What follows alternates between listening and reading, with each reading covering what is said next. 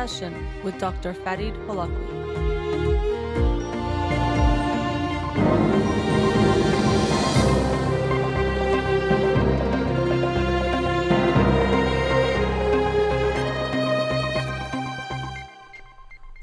Evening. Welcome to In Session. I'm your host, Dr. Farid Holakouee, and I'll be with you for the next hour here on Radio Hamrah. Uh, no studio calls today because I am on Instagram Live for the show. You can call in on Wednesday's show to the studio. You can also follow me on Twitter or Instagram or like my page on Facebook to get updates on the show or suggest topics or books for the program. And the shows are uploaded at the end of each week to my SoundCloud page and podcast on iTunes and Spotify. Um, so let's get into the books of the week. Um, the book of the week for this week is Algorithms to Live By by Brian Christian and Tom Griffiths. Algorithms to Live By. Um, the computer science of human decisions. Looking forward to reading that show, uh, reading that book, and sharing it with you. Having some issues with the Instagram live trying to get it started, but unfortunately it's not working. Having a lot of technical difficulties here. We're also trying to get a fan um, to work, but apparently it's causing a little bit of interference with the uh, microphone, so I had to turn that off. Still adjusting to the new studio. So that's the book of the week for this week Algorithms to Live By, Brian Christian and Tom Griffiths, The Computer Science of Human Decisions. The book of the week from this past week that I'll talk about tonight is White Teeth by Zadie Smith. Um, this is a novel that came out in 2000, and it was recommended to me by some good friends of mine. Well, Negar uh, recommended it to me, but her sister Roxana had recommended it to her, and so it was through them that I learned of this book, and it, it was very, very interesting. So if you know the books of the week, usually they are nonfiction. Um, and every so often I'll pick a, a, fiction book, but not that many. And every time I do, I know that I should do more because I get so much out of it. So I finished the book today. I had about 18 pages left, the climax, the end of the book, which did not disappoint. Um, and it was I, I was left with a, really intense feeling, which I shared actually with Negar and Roxana since they had recommended the book. And we actually got to do a quick FaceTime chat tonight. Um, got to hear some of their thoughts on the book. They actually grew up in uh, the North London area, which uh, the majority of the book takes place there. So interesting hearing their their insights on that. But uh, you know, I was left with this great feeling. Now, for a few reasons, I won't get too deep into the plot. One is I don't think when you're talking about a fiction book, you know, we think of the story, but really it's much more about what's in the story or between the the things that are happening, the characters, the development of what's going on more than just the plot itself. And also, I don't want to give any spoilers, so I hope you will um, read the book White Teeth by Zadie Smith. A really fascinating book. And I was reading just briefly about her and when she wrote the book, she was only 24 years old um, back in 2000. And it was a huge uh, success, both as far as sales goes, but also um, most people who reviewed the book critically was also acclaimed as well, won a lot of awards. And the book discusses lots of themes from um, cultural issues. I think immigrants will find it quite interesting, or even if you're a child of an immigrant, because you see that theme throughout the book with a few different families and what they have uh, experienced going to London, um, adjusting to that culture, but really figuring out who am I in this new culture and how do we hold on to our past or what does that even mean when we're in this new land, a new place and also even how much does holding on to our past affect how we can uh, we call it culturation but uh, assimilate and acclimate to our new culture. And also there's intergenerational themes as well. And i've seen this with families i've worked with but also just friends and family as well.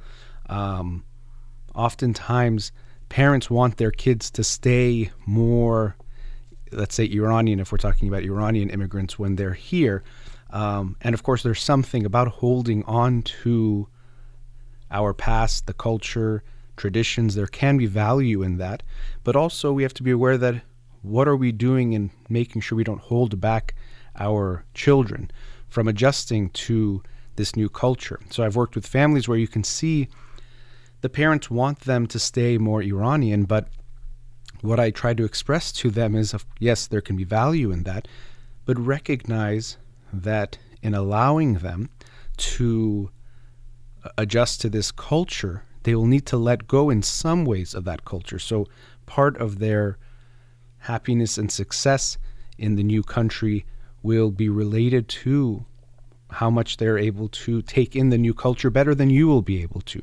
So, um, I think that was interesting. And you see that theme in the book with parents, especially one uh, family from Bangladesh, and their battle, especially the father, of wanting to keep his kids uh, in the culture, so to speak, uh, their own culture, uh, and also with religion. And that's another element and religion related, related to morality. I also saw that theme that I see with a lot of Iranian families. We always hear them say that we don't want our kids to turn out like those, like the American kids. And what's even funnier is that um, sometimes they'll call uh, Americans khareji, which means foreigners, um, but really what they mean is not us in a way, um, so that, that us and them. But very often I'll hear this, and you see this theme in the book too, that we don't want uh, our kids to become like the you know the Americans, the quote unquote heathens, so to speak, who don't have that morality that we have, and we are in that way better than them. Um, so that theme was also uh, in the book. Now, as I mentioned, I don't read that many books that are novels or fiction, especially for the show in these last few years. I've done a couple a year. And often the sense we get, I, I hear this from many people who read nonfiction, they say, well, you know, fiction is just fun and stories, but you learn something from nonfiction books. And even I at times have that mentality. I've realized that I think, okay, I'm going to learn something from this book, and, and these books are, you know, about stories.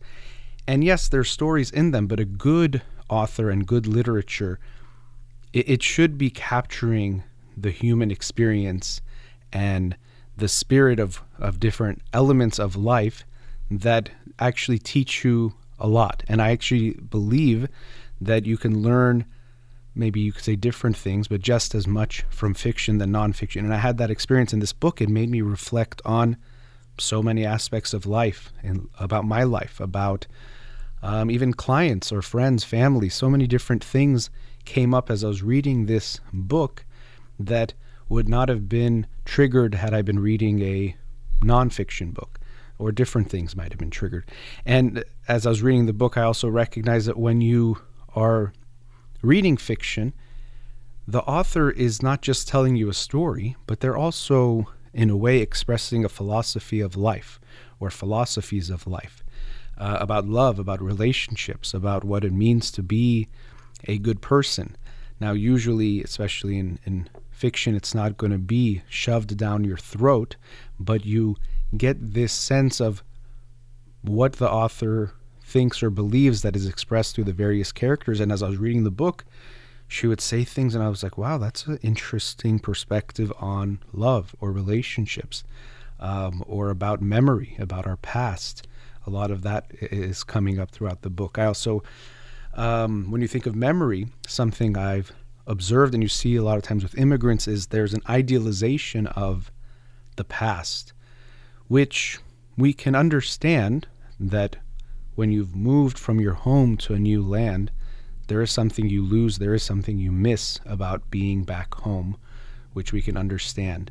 Um, but when I hear people talk about, for example, Iran, especially pre revolution, uh, of course, and I'm not going to get into the changes that took place, but there's definitely an idealization of what it was like because in our memory it stays that way. Kind of like when you have a relationship that ends, oftentimes people will hold on to just the good parts and not for remember the rest so they don't have a full picture of it and they will just look back in that fond way and that itself serves a function possibly for them um, to have that and you see that in the book where one of the characters, um, Sam or Sam, basically it's kind of like Samad but Samad, he, uh, you know, looks back at their own quote unquote their people in this superior way and misses their way of life. I, I try not to do too many spoilers, but to the point where he has twins that at one point sends one of them back home, I think around the age of 10, to grow up there because he needs to reconnect um, to, you know, those good things of their roots, of their nature. And so it's kind of interesting. Um, and, and in talking to my friends Roxana and Negar, who are twins. It was interesting. But, um, you know, there's this observation that he himself is split between the two lands. He is, uh, you know, part back in Bangladesh, but also part now in London. And so it's interesting how out of his sons, he sends one back and still has one there with him. And interestingly, now that I'm thinking about it, the one he sends back is this good, moral kind of a person, um, as far as between the brothers, and the one that's still with him in in London is the one that's kind of the bad boy, the rebel, the immoral one. So we can say taking on in his mind the negative parts of this culture and how you get lose your morality when you come to this new country, uh, which is a very obviously biased way of looking at it, but interesting um, that that he does that. But we can see this romanticized view he has of his own past, even of one of his relatives, his great grandfather, who he talks about as this hero, but it's disputed whether he's a hero or not. We can see how much he gets out of remembering him as a hero. Uh, and I see this with a lot of Iranians. You see this with lots of people in general, where there's this, you know, because we come from um, these people or this specific descendant, it makes us a, a certain way more valuable. And to me, this is an interesting theme looking at our culture. I think it's very important to understand your heritage, understand your culture. But where we get into trouble is when we try to uh, put hierarchies over different cultures, or we make some superior and others inferior. And so we commonly see that people will look at their own culture and say, We come from this line of this kind of people, or, you know, Iranians love lots of different things of, um, you know, uh, the Cyrus cylinder, and there was human rights was you know and uh, Persians came up with this, or um, culture or the different poets somehow make us superior to others. And the analogy I like to use is if you look at a baby and if you have a child, I mentioned this I think last week or recently. My cousin Pega just had a baby, wanted to go see her actually yesterday did a COVID test, but there's a delay in the results. I didn't get to go see her, but looking forward to meeting her soon. But beautiful Colette, who's uh, the new baby in our family, we love her. And of course, Pega loves her probably more than anything. And that baby is very special to her. And if you look at that baby from your own eyes, you see the beauty in it, but you recognize that other moms and other parents are going to look at their baby the same way that the most special baby in the world or the one that's most special to them. But it doesn't mean the babies are superior or inferior to each other. We w- each other. We wouldn't want to compare them, or hopefully we wouldn't compare this new generation in that way. And I think we can do the same thing with our history.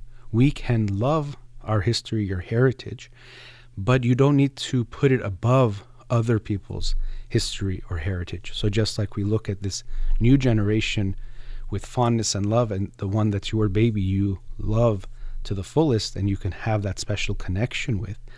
But the problem is if you try to put your baby above others. And so when we do with our cultures the same thing, we get into trouble. When you think, if I look at my past and it makes me better than you because this is my history, that's where we get into trouble. If you understand the heritage, the traditions, and to you it has some meaning, I think that can be fine.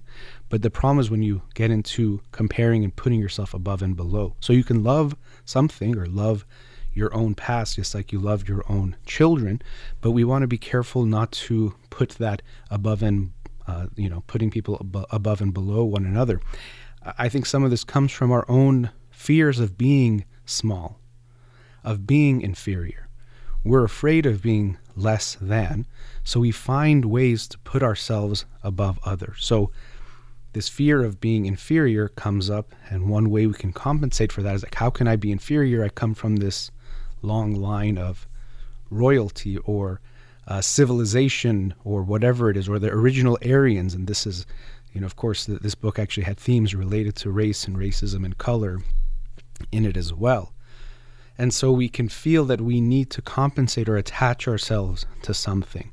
So if I come from this great line of kings and queens or royalty or uh, a better culture or civilization, then that somehow makes me greater than others. I'm not less.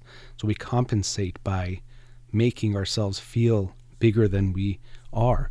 When the reality is, we don't need to do that. Every human being should have value, and we can see ourselves as having equal value. We don't need to put ourselves above or put anyone else below to give us that feeling.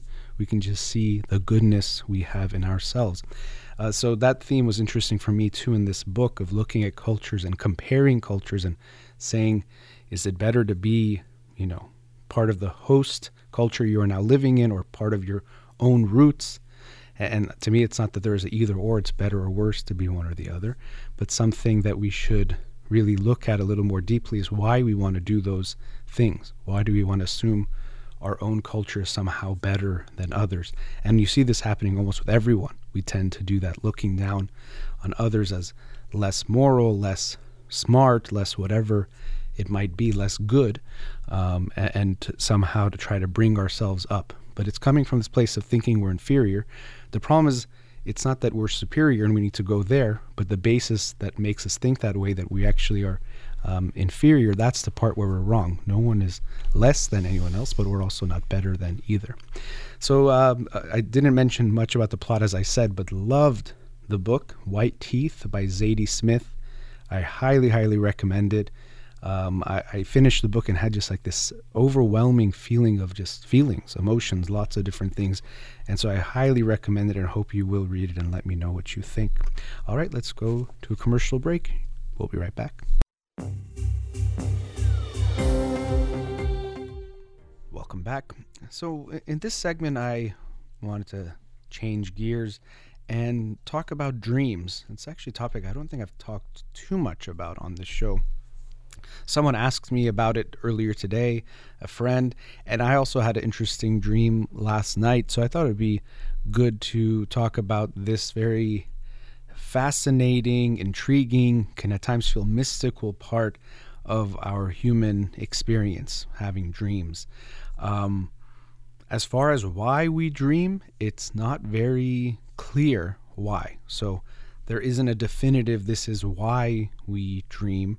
Um, are we the only animals that dream? It doesn't appear so. There's some research that suggests, or you, you look at it, that other animals, some animals dream as well. And one of the reasons that makes dream study so difficult is another reason why it's hard to tell if an animal is dreaming is because it's subjective. And so when we try to research dreams, a lot of times even what they do is they wake someone up and ask them about their dreams. But of course, there's a lot that can be lost there. And it's hard to ask your dog to tell you about their dream. But I'm sure you've seen videos I have of dogs, and it seems like they're having a dream um, or having some kind of experience. And so it seems like they might be dreaming as well. So, what's the exact function or reason for dreaming? There's lots of different theories. Some are uh, you know, when you look at a Freudian um, expression, there is this sense that it's about expressing uh, repressed or suppressed desires.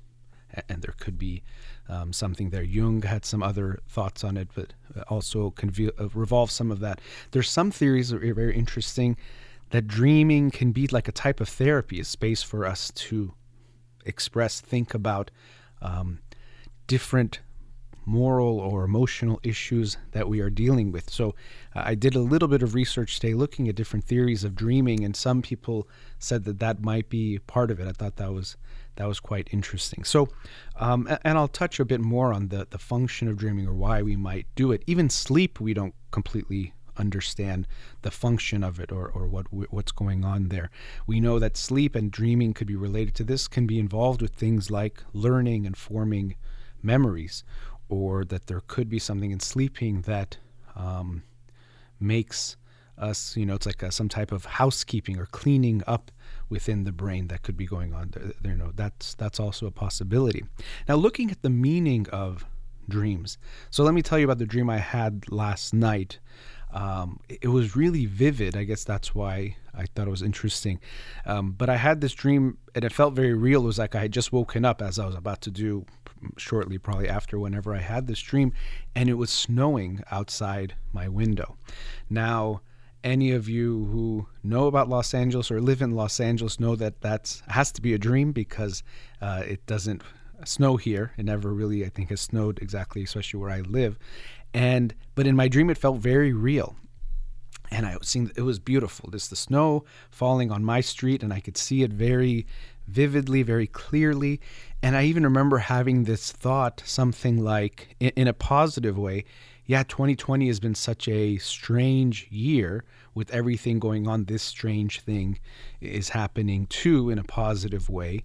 Um, now, you can feel free to do your armchair interpreting of my dream, and I'm not giving you that much detail, but that was a dream I had, and it was quite beautiful. Um, in a strange way, I sometimes think dreams are funny because when we talk about good dreams or bad dreams, um, Sometimes you can think of a good dream as really bad because when you wake up, you realize it's not true. And in some ways, a bad dream can feel good because when you wake up and realize it was a dream, it's such a relief. So I think that's an interesting component of our dreaming that um, sometimes it can feel sad when you wake up and uh, the dream was not real, something that you saw in the dream. So now, what do dreams mean? This is a big thing. And people give a lot of significance to their dreams. I saw a study was saying that if people have a dream, let's say the night before a flight, that their plane is going to crash, or if they're told of this, they're more likely to cancel the dream, uh, the flight, sorry, than if they just had a worry about it. So we do tend to have this belief or thought that our dreams are somehow prophetic or meaningful, connected to some mystical, supernatural world. And of course, I can't disprove this. Um, and you definitely can't prove it either. Some people might prove it by telling you, my grandma had this dream, this was going to happen, and then it did happen. Um, and but I think we can also look at it in other ways. We always want to see can we explain it in other ways, or what else might be going on. So when it comes to interpreting dreams, one thing I don't think is possible is to find a sort of dictionary for dreams. You know, some people say, what does, um, you know, this thing mean in a dream? What does a snake mean? What does this mean? What does that mean?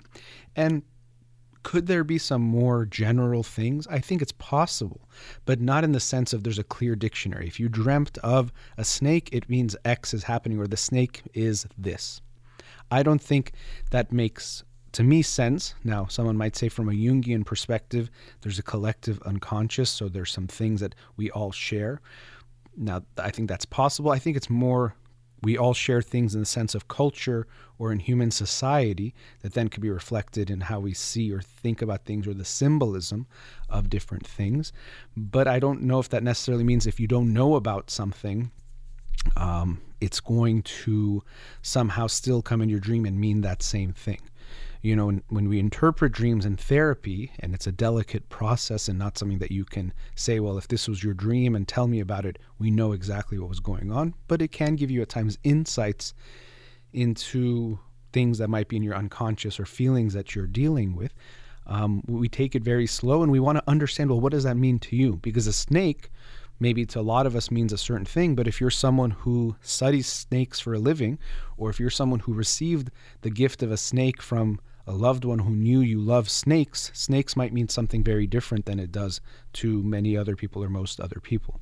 So there is this we have to look at understanding what does those things mean to you. And it doesn't mean that's going to simplify it completely, but to be aware, don't look for, I would suggest, you know, you can go online and there's thousands of these types of websites that will tell you what do things mean in their dreams because it's similar to fortune telling where people want to know things they don't know. We want to know the future. We want to know what's the right choice. And we don't trust ourselves to make that choice or to know what's going on. So we want some other source to tell us. A lot of times people go to a fortune teller just because they're so anxious and uncertain about making a decision, they want someone, and then they can say it's some mystical power to tell them what to do. So I'm going to go see the fortune teller and see should I break up with my girlfriend or not? Should I take this job or to do that? Because we feel unsure or uncertain about it ourselves, we want someone else, something else, some mystical force to tell us what to do. But the truth is, I don't think it has that type of mystical power. It's possible it has some. I'm not saying completely it can have some connection to something. Again, I can't disprove that. But I think it's always important to look at what can we understand from the dreams. Now, also looking at the prophecy part, I'll share something else about my own personal dreams. Uh, I don't know if he's listening, but my uh, uh, is related to one of my cousins, who I'm related to, uh, my cousin Pedram, who I love very much. It's quite interesting. Two different times in my life, and I know people even saying this, they might say, "Don't say this," but I had dreams that he died. Okay, and I remember actually when I was a kid and I had this dream, I actually asked my father about it because I was very distressed, and my dad said it probably just means you love him very much and you worry about him or would be afraid to lose him or wouldn't want to lose him. And, and that worked for me and it made sense for me. I do love him dearly. Um, but it wasn't some prophecy. Um, and, uh, you know, it doesn't mean I predicted something. It could just mean that that's something that's going on. Or people will have a dream their husband, wife, boyfriend, or girlfriend is cheating on them. And, and there's lots of, you know, even memes or things about uh, this that the person wakes up angry at them. Now, is it possible you have that dream and your partner is cheating on you? Yes. Now, you might have had that dream for lots of reasons. Um, you are uh, anxious about your partner cheating, or there could be some signs and it's in your let's say unconscious or your thinking and it might show up now what's interesting is sometimes people think well, I've, you know, figured out, oh, that means my partner is this way. But when we have also dreams, just like when we have lots of experiences or thoughts, we also have to look at the reverse. Could you be having a dream about your partner cheating because you yourself are thinking about having an affair or have that on your mind. So we do have to be, I don't want to say careful in the sense that, um, you know, you should have to hide something, but be very aware that when you have a thought, it doesn't necessarily mean that straightforward thing. Just like oftentimes we are suspicious, let's say others, oh, they're just trying to rip me off because you yourself are someone who might rip people off. So that's in your mindset and you're projecting that out onto them. Some people will say when you look at dreams, you can interpret it not that the other people are other people, but that everyone in some way represents you or parts of you. And that, that that's that could be uh, something to look at. And as you're seeing, I'm talking about a lot of different things because I think dreams are a lot of different things. It's not just one thing. It's not just dreams are an expression of your repressed blah, blah, blah, let's say in a Freudian way. It's not dreams are prophecy. I don't think that's probably true to anyway. It doesn't mean dreams are things that are happening in your life that you're just not aware of consciously. It can be a lot of different things that are going on. Even there's some kind of like residue from your day that affects your dreams. I remember when we would, uh, you know, drive back from Fresno for family weekends, we would play uh, volleyball on Sundays. And I remember falling asleep in the back of the car, and I would remember playing volleyball in the dream. And sometimes I'd actually move and I'd wake up to myself moving to get the ball in my dream. Now, of course, maybe you can say there's some depth there and there could be something that was being expressed in that dream, but it does seem also likely that it was affected by the fact that I played volleyball a few hours that day.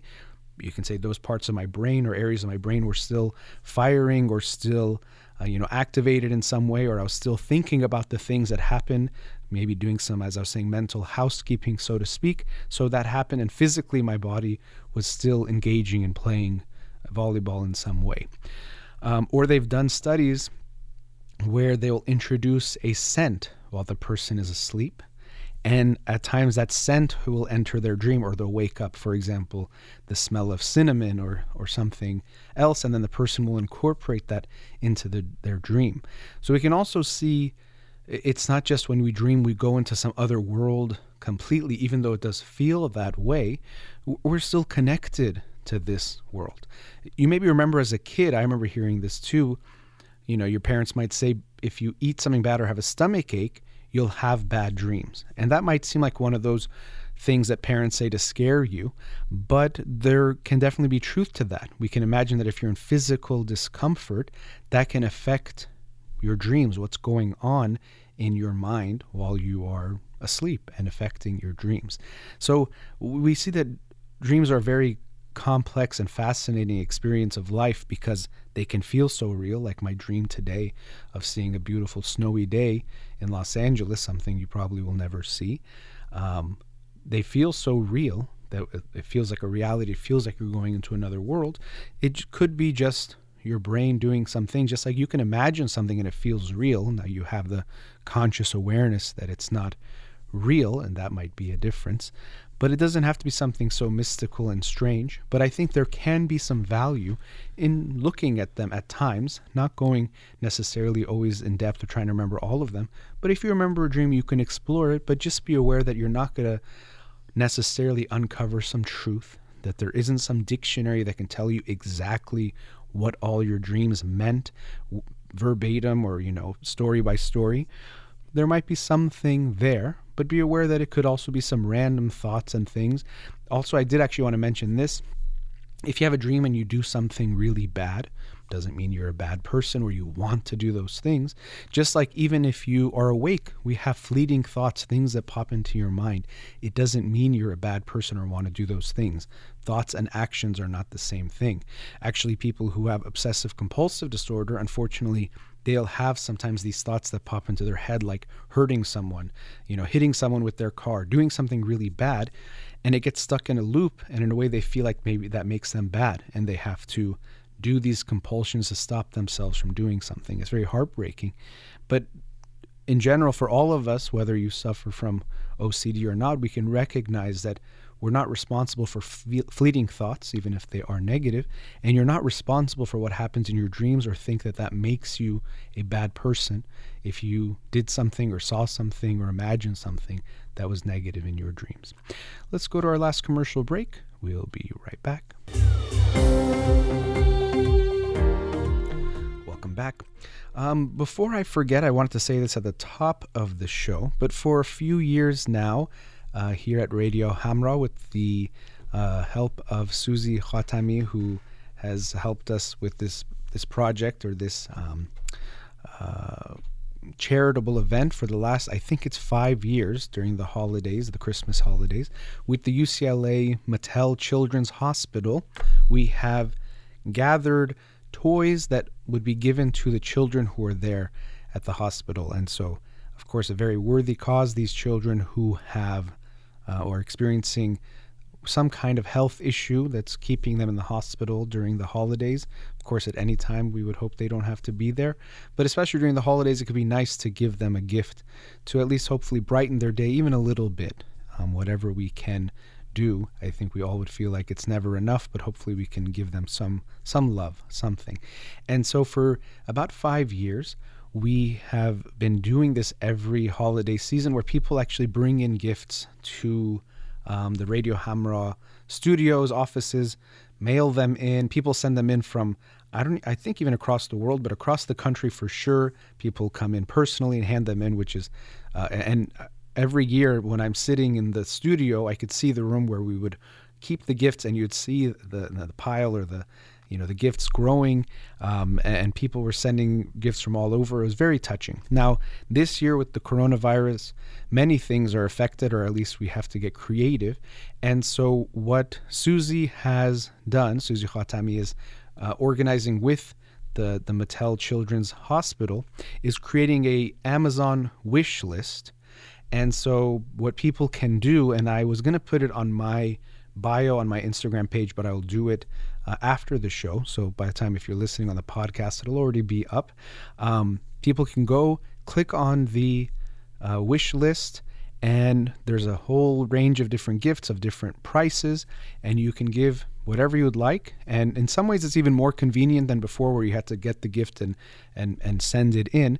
You just um, order the gift online through Amazon, and the gift will be delivered. I actually did it last week when she sent me the link, ordered something, I think Tuesday, Wednesday, it was there. And so I thought that was really sweet and really cool and an easy way. And wherever you are in the world, you could help and contribute in that way. So I'll put that link in my Instagram bio um, by tonight. You can go on there. I myself had some issues when I clicked on the link and it went into my Amazon app. There was some reason the the uh, wish list didn't load, um, but when I opened it in a browser, it did. So, you know, I hope if you click on it and you have that same issue, you'll get try a little bit and you might be able to find a way to still get on there.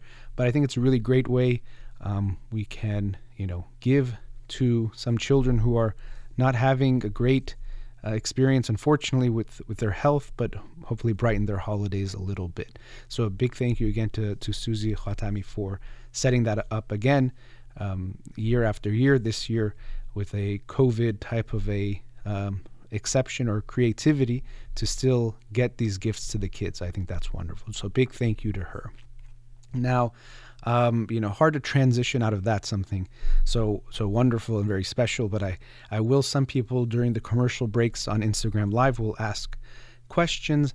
One question, someone they asked it a few times, so I want to, to address it. They said, "Is one year enough time uh, to date in order to get married?"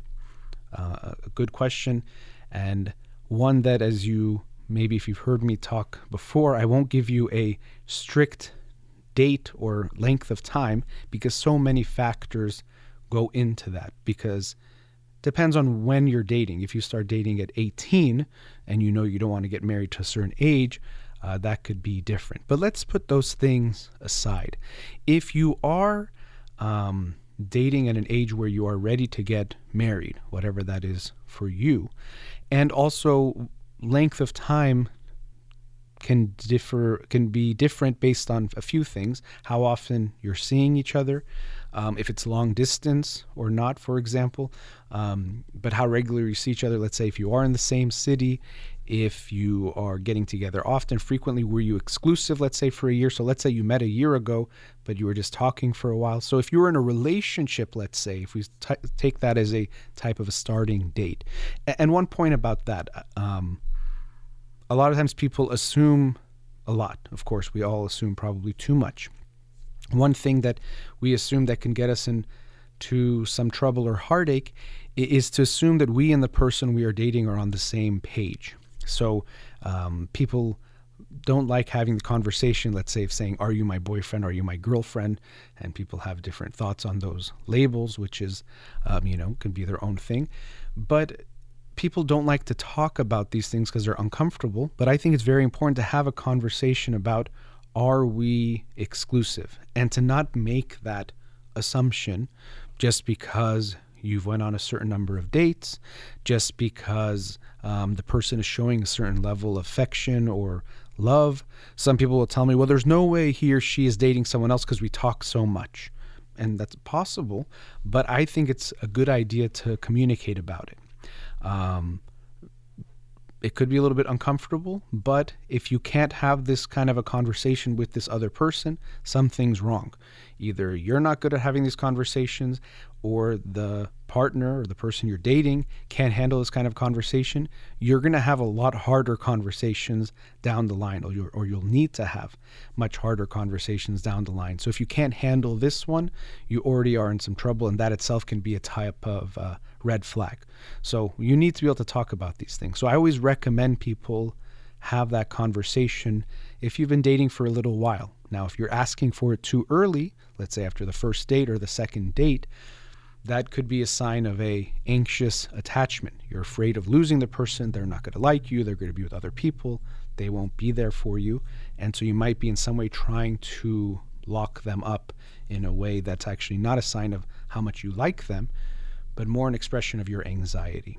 So I think it's important to have that conversation. Now, because the question was about how long um, or is one year enough time, in my opinion, if you're in a serious, committed relationship and you're at the right age and you want to get married, one year is definitely uh, enough time to get to know the other person enough to make that type of a decision. Um, again, if you are dating regularly, seeing each other regularly, it's very important to see each other in person. That's why I mentioned about long distance, uh, over the phone, text. Um, in, in, the corona age, I know this can be difficult, but if you are uh, just communicating on those types of virtual ways, not in person, I think you have to be very careful because seeing each other in person cannot be replaced with any kind of technology. It, it can do a lot, it can make it closer to that, but if you are dating to then get married to then live together to create a life together you need to spend time together face to face go through things together face to face and experience them in that way. But one year i think is enough time because you will have experiences together. You'll see parts of their personality. You'll show per- parts of your personality. You'll see how you connect. What are the issues there? And when you've been together that long, it's not just, well, should we get married or not? You know, a lot of times people, because we can be so fixated on a certain result, we miss what might be more important. It's not about getting married, it's about having a good marriage. Or it's not about just getting someone to marry you, it's about marrying the right person. So be aware of some things when you are starting to um, get to know someone or get to that point that it's not just about are they going to marry me or not. Obviously, it's if you want to marry them and is this the right match. So, if you want to marry someone, you should be able to express the strengths and weaknesses of that person. You hopefully know them about yourself. And you also should be able to express the strengths and weaknesses of your own relationship. If you can't see that, there is a problem. So either you don't want to see them or you don't really understand your relationship well enough to make that type of a decision. So it's not just, oh, it's been one year. It's we have to get married now because the date on the calendar says so. Um, you should be having types of conversations that you understand what's what's going on between the two of you. What are your strengths and weaknesses? I highly recommend premarital counseling. You know, when people hear premarital counseling, um, first of all, people always can have issues with any kind of therapy in general. But with premarital counseling, people will say, oh, if you need therapy before you even get married, oh, the relationship is really in trouble.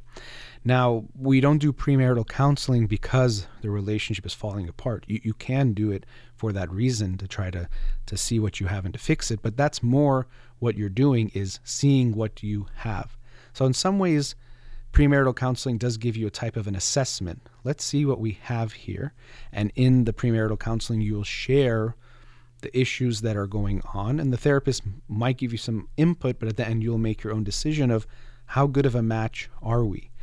Um, no matter who you pick to be with, you're picking a set of problems. There's going to be issues between any two people. It's figuring out are those issues big enough to make this not work? Are they small enough that we can tolerate and handle them and work through them? And are we the right match for one another?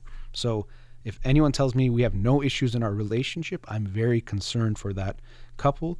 Just like if anyone tells me I have no emotional or psychological issues, that just tells me they don't know themselves very well, or they don't want to acknowledge what who they really are, and they only want to see, let's say, the pluses. So if you think oh, our relationship is perfect, no problems, that's a problem because you're missing what has to be there, which is some things are going to be issues. Doesn't mean big enough issues to not marry each other, but it means you you have to have some issues, just like any human being does, any relationship does. So in premarital counseling, you look at the issues, look at the problems that are there. One to see are they big enough to make us break up, or can we make this work? Um, but also to see if we can start working on them. Right? You go see a dentist. I've used that example a lot of times. If there's some issues with your teeth, maybe you can fix them before they become worse. We know that when we ignore problems, they don't go, go away, they only get bigger. Especially with marriage, if you're in a relationship, that's one thing, but now when you're living together and and uh, trying to create a life together, might have children together, all of those things, the problems are just going to grow. They're not going to go away. So if we think we will ignore them, and I've heard it so many times, you know, he was this way, but I thought when we get married, he'd get better. Oh, she would do this, and I hated it, but I thought maybe we get married, it'll change. And it only got worse. So we have to be ready for that. And in premarital counseling, you might be able to work on some of those issues. Um, not necessarily make them disappear, but make them less, understand how to deal with them, um, reduce the impact they're having on the relationship, things like that.